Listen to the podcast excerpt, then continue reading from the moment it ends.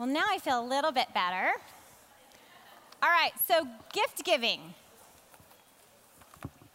When I say that word, gift giving, some of you in here, like your heart just jumps. It's like your happiest place. You've already got your list for Christmas. You've probably already even purchased some of those gifts. How many of you, when I say gift giving, your heart jumps? Okay, how many of you, when I say gift giving, you are immobilized and you are really sad that the seasons are turning and Christmas is coming? That, that would be me. I don't enjoy gift giving. And it's not because I don't like to give gifts. It's because I never know what to give. Anybody with me? I mean, gifts really do communicate something to people.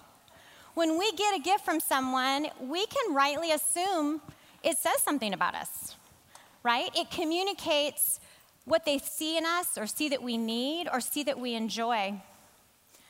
I remember a message by Tim Keller unpacking this truth. And for example, if my husband this Christmas decides to buy me a gym membership, some perfume, and a book on generosity, what can I assume? I am out of shape, I stink, and I am stingy, right? So, word, word of warning to Jeff. 27 years ago, I was given just the right gift. And I believe it was handpicked by God to communicate something about me that I could not see, or more likely, I refused to see. 27 years ago, I was given the gift of my daughter, Aubrey Blythe, and I have a picture for her of her, if it can go up. There she is with her big brother. Just a month after this picture was taken, a pediatric neurologist announced that she would never be normal, radically changing our life. Due to a severe brain abnormality, our life was forever changed. Aubrey's diagnosis brought understandable sorrow, but also tremendous fear and an absolute devastation of all my future plans. Aubrey was handpicked by God for me to reveal my heart to expose an ugliness within me.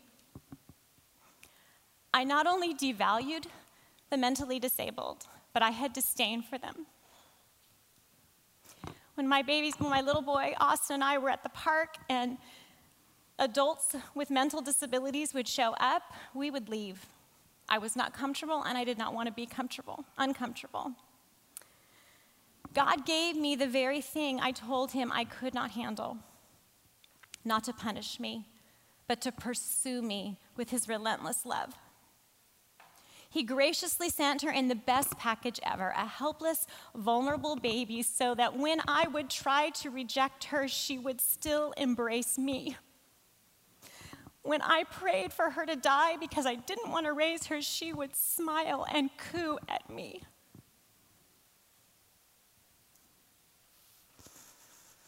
And when I say that God gave Aubrey to me because I am ugly, because this beastly part of my heart, I make people very uncomfortable and uneasy. How many of you are uncomfortable and uneasy right now? People like to tell me, oh no, God gave her to you because you're wonderful, because He knew you'd be the perfect mom for her.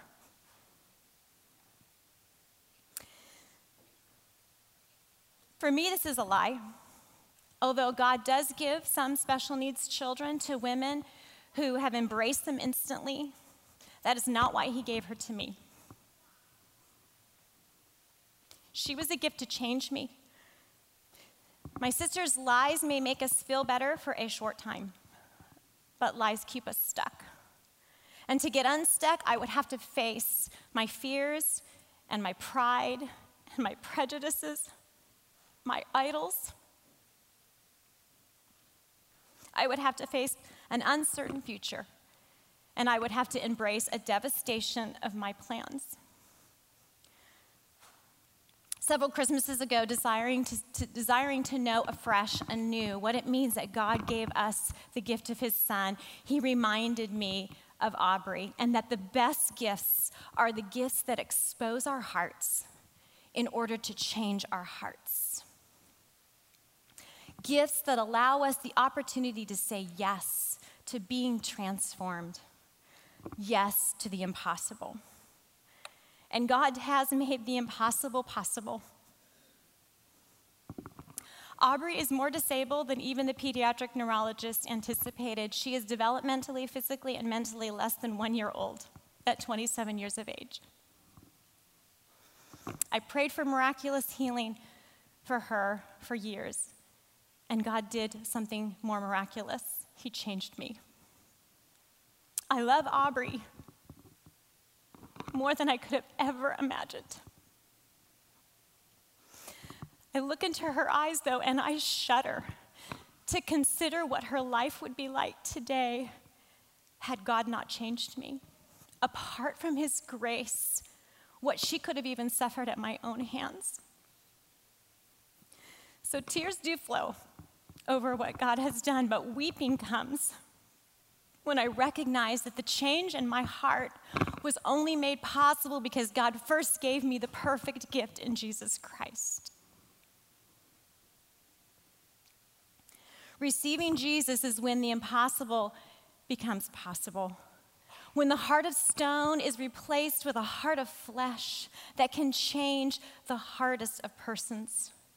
Had I not received the perfect gift of Jesus, I would never have said yes to Aubrey. Aubrey would not live with me today. And my heart would be every bit as ugly as it was 27 years ago, if not worse. In sending his son to be born of Mary through her obedience, we are given the perfect gift. God gave us exactly what we need to see the true nature of our hearts apart from him. But we must not miss what it meant for Mary to accept this gift. For Mary, receiving the gift of God's Son brought tremendous uncertainty devastation of all her future plans. Talk about a change of trajectory. Why did Mary say yes to this uncertainty? Why did she say yes to potential devastation, poverty, disgrace? Because as Gabriel described the gift that God was going to give to her, Mary knew that if she received this gift, there was a guarantee that she could be changed. There was a guarantee that the impossible could become possible, that she could have her disgrace of sin removed and be declared perfect in the sight of God. Like Mary, to say yes to God is to see how his perfect gift of Jesus not only exposes the true nature of our hearts, but if received, is the guarantee that every heart in here can be miraculously changed. So, if you will, and you're able to stand, let's read Luke 1 26 to 38 together. Out of love and awe for God's word. In the sixth month, the angel Gabriel was sent from God to a city of Galilee named Nazareth to a virgin betrothed to a man whose name was Joseph of the house of David. And the virgin's name was Mary. And he came to her and said, Greetings, O favored one, the Lord is with you. But she was greatly troubled at the saying and tried to discern what sort of greeting this might be. And the angel said to her, Do not be afraid, Mary, for you have found favor with God. And behold, you will conceive in your womb and bear a son, and you shall call his name Jesus. He will be great, and he will be called the Son of the Most High. And the Lord God will give to him the throne of his father David, and he will reign over the house of Jacob forever and of his kingdom there will be no end. And Mary said to the angel, How will this be since I am a virgin? And the angel answered her, The Holy Spirit will come upon you, and the power of the Most High will overshadow you. Therefore, the child to be born will be called Holy, the Son of God. And behold, your relative Elizabeth, in her old age, has also conceived a son. And this is the sixth month with her who was called barren. For nothing will be impossible with God. And Mary said, Behold, I am a servant of the Lord. Let it be to me according to your word. And the angel departed from her. You can have a seat. Father, praise you for your word. So in Luke 1, we get this historical account where every detail matters. Every detail tells us about our hearts. We have the account of God giving Mary and you and I through Mary the perfect gift and the guarantee that He can change our hearts. So, the gift, we're going to look at the gift first, both the sending and the substance and the source of this gift and what it reveals about our hearts and what it guarantees about our hearts being changed. So, first, God sending His Son to Nazareth is significant. It tells us where our hearts live. Nazareth was in Galilee, an obscure backwater town of Israel. As a Jew, to admit you were from Nazareth was embarrassing, humiliating. The, the, the, Nazarenes were considered uneducated and even ungodly. It was called the Galilee of the Gentiles. If you wanted to insult, show contempt, put down another Jew, you called them a Nazarene. This is why Nathanael, when he first meets Jesus during his earthly ministry, says, Can anything good come out of Nazareth? When I fell in love with my husband, I lived in Orange County. He, he tricked me into moving to the valley by getting me to fall in love with him first. And when my Orange County friends found out I was going to move to Fresno, they, as my daughter Emmeline would say, threw a lot of shade my way. They looked down their noses and in through their sarcasm and their, their, their, oh, I'm so happy for you faces, they were really insulting me. You're really going to be a Central Valley girl? Telling a devout Jew that you were from Nazareth was far worse. It's like running into somebody from Nashville who's head of like Christian music and telling them, I live on the Las Vegas Strip and I make my living there. Nazareth was a stereotype, and it is a picture of our natural hearts. They are distant, they are contemptible, they are ungodly apart from God's grace, but they are pursued by God. The angel Gabriel goes to Nazareth, Nazareth just as happily as he went to the temple to meet with Zechariah. Yes, God goes and chases us down on the Las Vegas Strip and in Nashville. And the angel says, Greetings to Mary, O favored one. The Lord is with you. The angel is saying, Enjoy all possible blessings now and in the future. This was packed words. Why? Because you are favored, Mary, and you are favored because God has come to you. And what we must not miss about the wording here is that it is not Mary, God has come to you because you're great. It is Mary, you are great because God has come to you. See, I think we've taken the human idea of love or favor and we have imposed this upon God. We think that if a woman is passionately and sacrificially loved, she must be something. But we have it backwards. True love is in the giving of the love, not the receiving. Greatness is in the giver. And I've watched this play out in my own home between Jeff and Aubrey, my husband. I married a good man who loves Jesus. He's smart, he's intelligent, he's, he's capable. But he became great in my eyes when he instantly embraced Aubrey and loved her. Jeff valued her not just as much as her big brother and two little sisters, but more so. Greatness is in giving love without expecting anything in return. True greatness is in giving passionate, sacrificial love. But we too often apply a wrong idea of love to God, and we believe that Jesus gave him, that God gave Jesus to us because we're all that. No, it is in receiving his son that we become something. And this is good news because honestly, we say we want to be loved just for who we are. We'd love to know that God has our specific picture in his wallet, right? But the truth is, we know we're not worthy. And what we need more than to know that we're loved because we're all that is to know that we're loved in spite of the fact that we're not all that. Amen? I know this is my story. And this is the good news of the gospel. And this is love, 1 John 4:10 and Romans 5:8. Not that we have loved God, but that he loved us and sent his son to be the sacrifice for our sins. God shows his love for us, and that while we were still sinners, Christ died for us. No, Mary is favored because God has chosen to come to her. God has chosen to be with her. And Mary is understandably frightened, not just frightened at Gabriel's presence, but frightened at his words. The Lord is with you.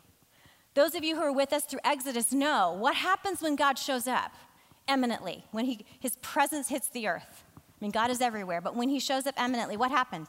Do you remember? Lightning, thunder, earthquakes, burning bushes, right?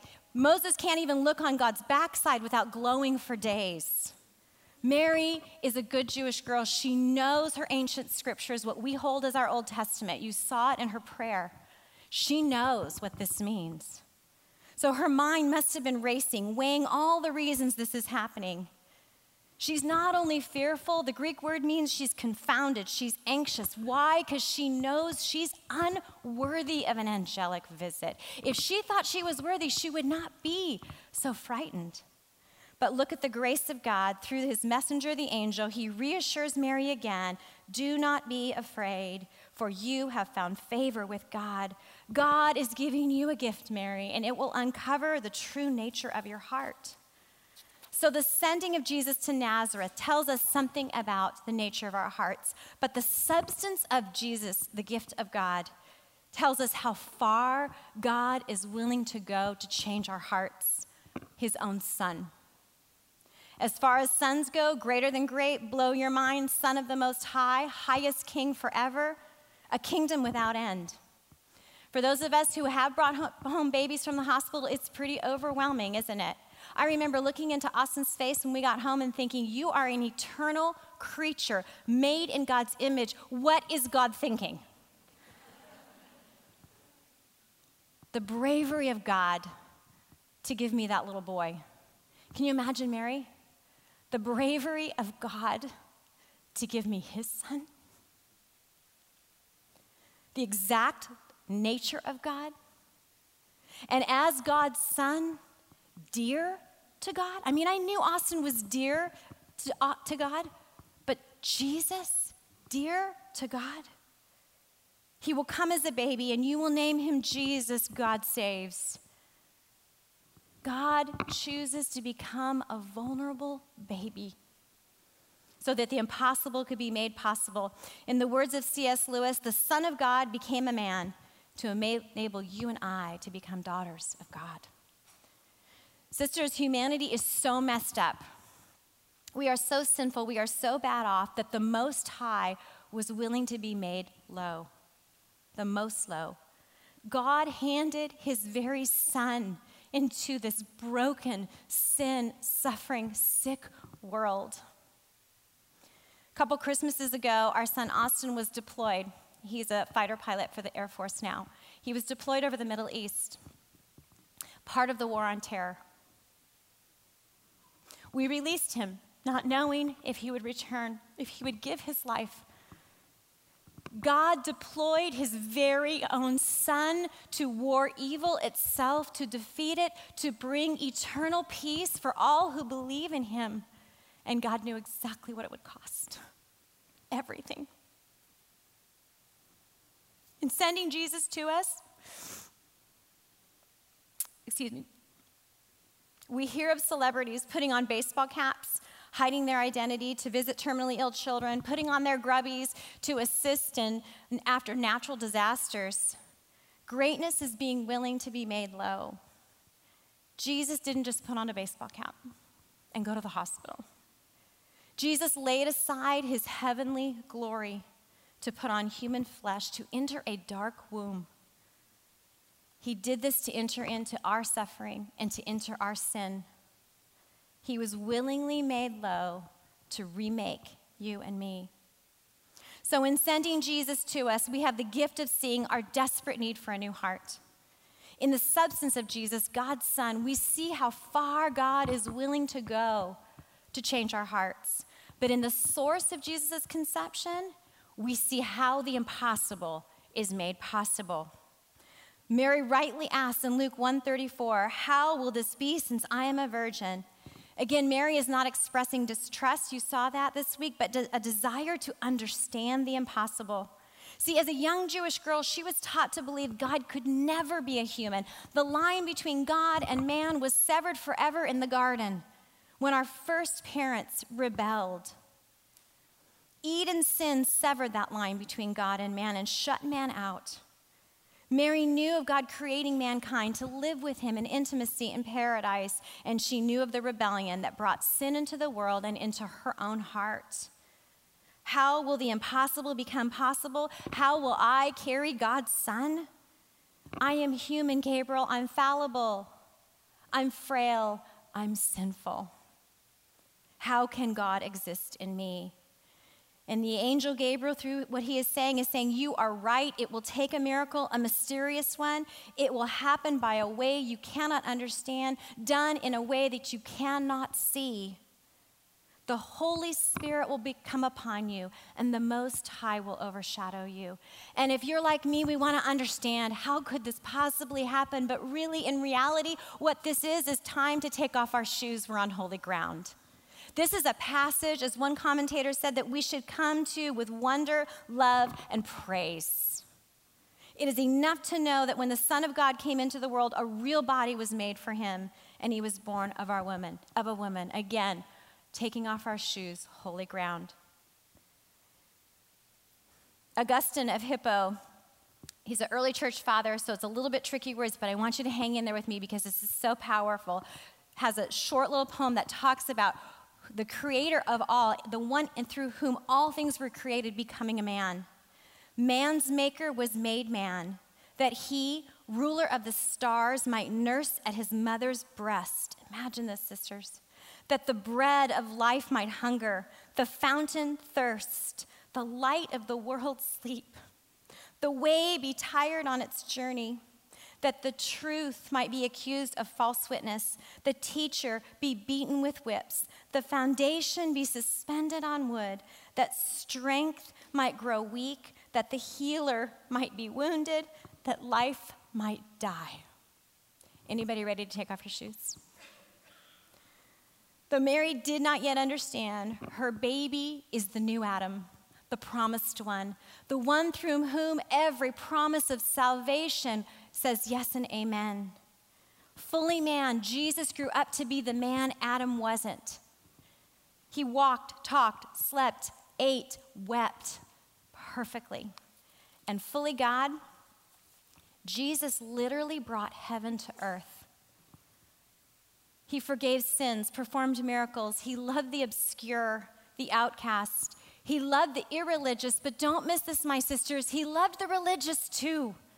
He loved a good Jewish girl trying to be trying to be good. I think sometimes we, we emphasize so much God's chasing after the absolute outwardly rebellious that we forget He loves those who are trying to get it right too.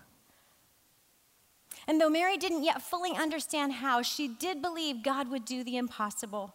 Behold, I am a servant of the Lord. Let it be done to me according to your word. See, Mary could have kept trying to be a good Jewish girl and earn God's favor. But no, instead, she received the gift of Jesus that was the guarantee of something far greater a new heart. Mary did not object to an uncertain future, a ruined reputation, the potential devastation of a broken engagement, truly a broken marriage. If God is willing to do all this to get near to her, she is willing to do whatever it takes to get near him. And so it was. Can't even imagine. At that moment, the Son of God became a man. And Mary did all this without knowing what her baby would go through. To make the impossible possible. All that Jesus would do, all that he would endure to give her a new heart, but we do. The disgrace Jesus bore, the lies told about him to ruin his reputation, the cruel mocking, the relentless torture, the murderous death. Mary didn't yet know that all this was going to lead to a cross where Jesus would be the ultimate outcast before man and God. Taking on her sin and mine and yours in those three hours of darkness. He was abandoned by the Father who he had loved and known eternally. We cannot imagine the horror of that. But because Jesus said, I am the Lord's servant, let it be done to me according to your word. Because Jesus said, Not my will, but yours, the impossible was made possible for you and me. We who trust in Jesus can now be declared perfect, the disgrace of our sin removed, thrown into the depths of the sea. Amen? We are rescued from the eternal destruction our sin deserves and raising from Jesus from the dead, God guarantees a new heart for all who trust in him. A new heart through which the impossible can be possible. Life in his son. God is with us. He is in us. He is among us. Emmanuel, because we have favor, we need not fear. There are probably many of you in this room like me Something has come into your life a gift, unwanted, unexpected, undesired, maybe even the very thing you told God you couldn't handle. Something that causes uncertainty, something that is maybe devastating your future plans. But if we look to Jesus, we will find the Spirit's power to say, Let it be done to me according to your word. We can know beyond a shadow of a doubt it is not punishment. That's all been poured out on Jesus. It is the pursuit of God's love. Some of us are being asked to obey God in a way that makes us feel scared and uncertain. To obey will be a devastation of our future plans, the courage it will take. But because of Jesus, when we look to Jesus, we are empowered to say, I am your servant. And when we do, by God's grace, we find what Mary found God with us. And the more we see that all Jesus has done to be near to us, we will want to embrace every gift he gives and every word he commands, knowing it is exactly what our hearts need to be changed. See, the cross proves to us, my sisters, that God will never withhold from you anything you need, and he will not give to you anything you don't need. Romans 8:32 He who did not spare his own son but gave him up for us all how will he not also with him graciously give us all things? God's gifts are never random. He's not an impulsive buyer. His commands are never busy work. They're not color sheets. They're not burdensome. They give life. The gifts he gives and the commands he he gives us show and change our heart. As Tim Keller reminds us, Jesus always gives you what you need, and he knows better than you what that is. Praise God. He's the wonderful counselor. There is no human counselor, and there are some amazing counselors out there who could have changed this heart. And I know that's the testimony of many of you in here. God has made the impossible possible for me and for you. And He's just gotten started. When we say, Yes, I am the Lord's servant, the power of the incarnation continues. God in us, God with us, God among us, using the gifts He gives, using the commands and every obedience to continue the work he has begun unto completion. Here's where we find that nothing is impossible with God. Here's where we find love and life collide to the glory of God and our joy. Father, we praise you for the gift of Jesus alive in our hearts and our minds to what it tells us about who we are and the guarantee that you can change us.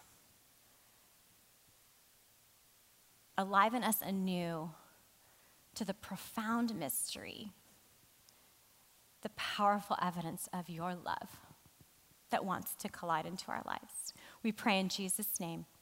Amen.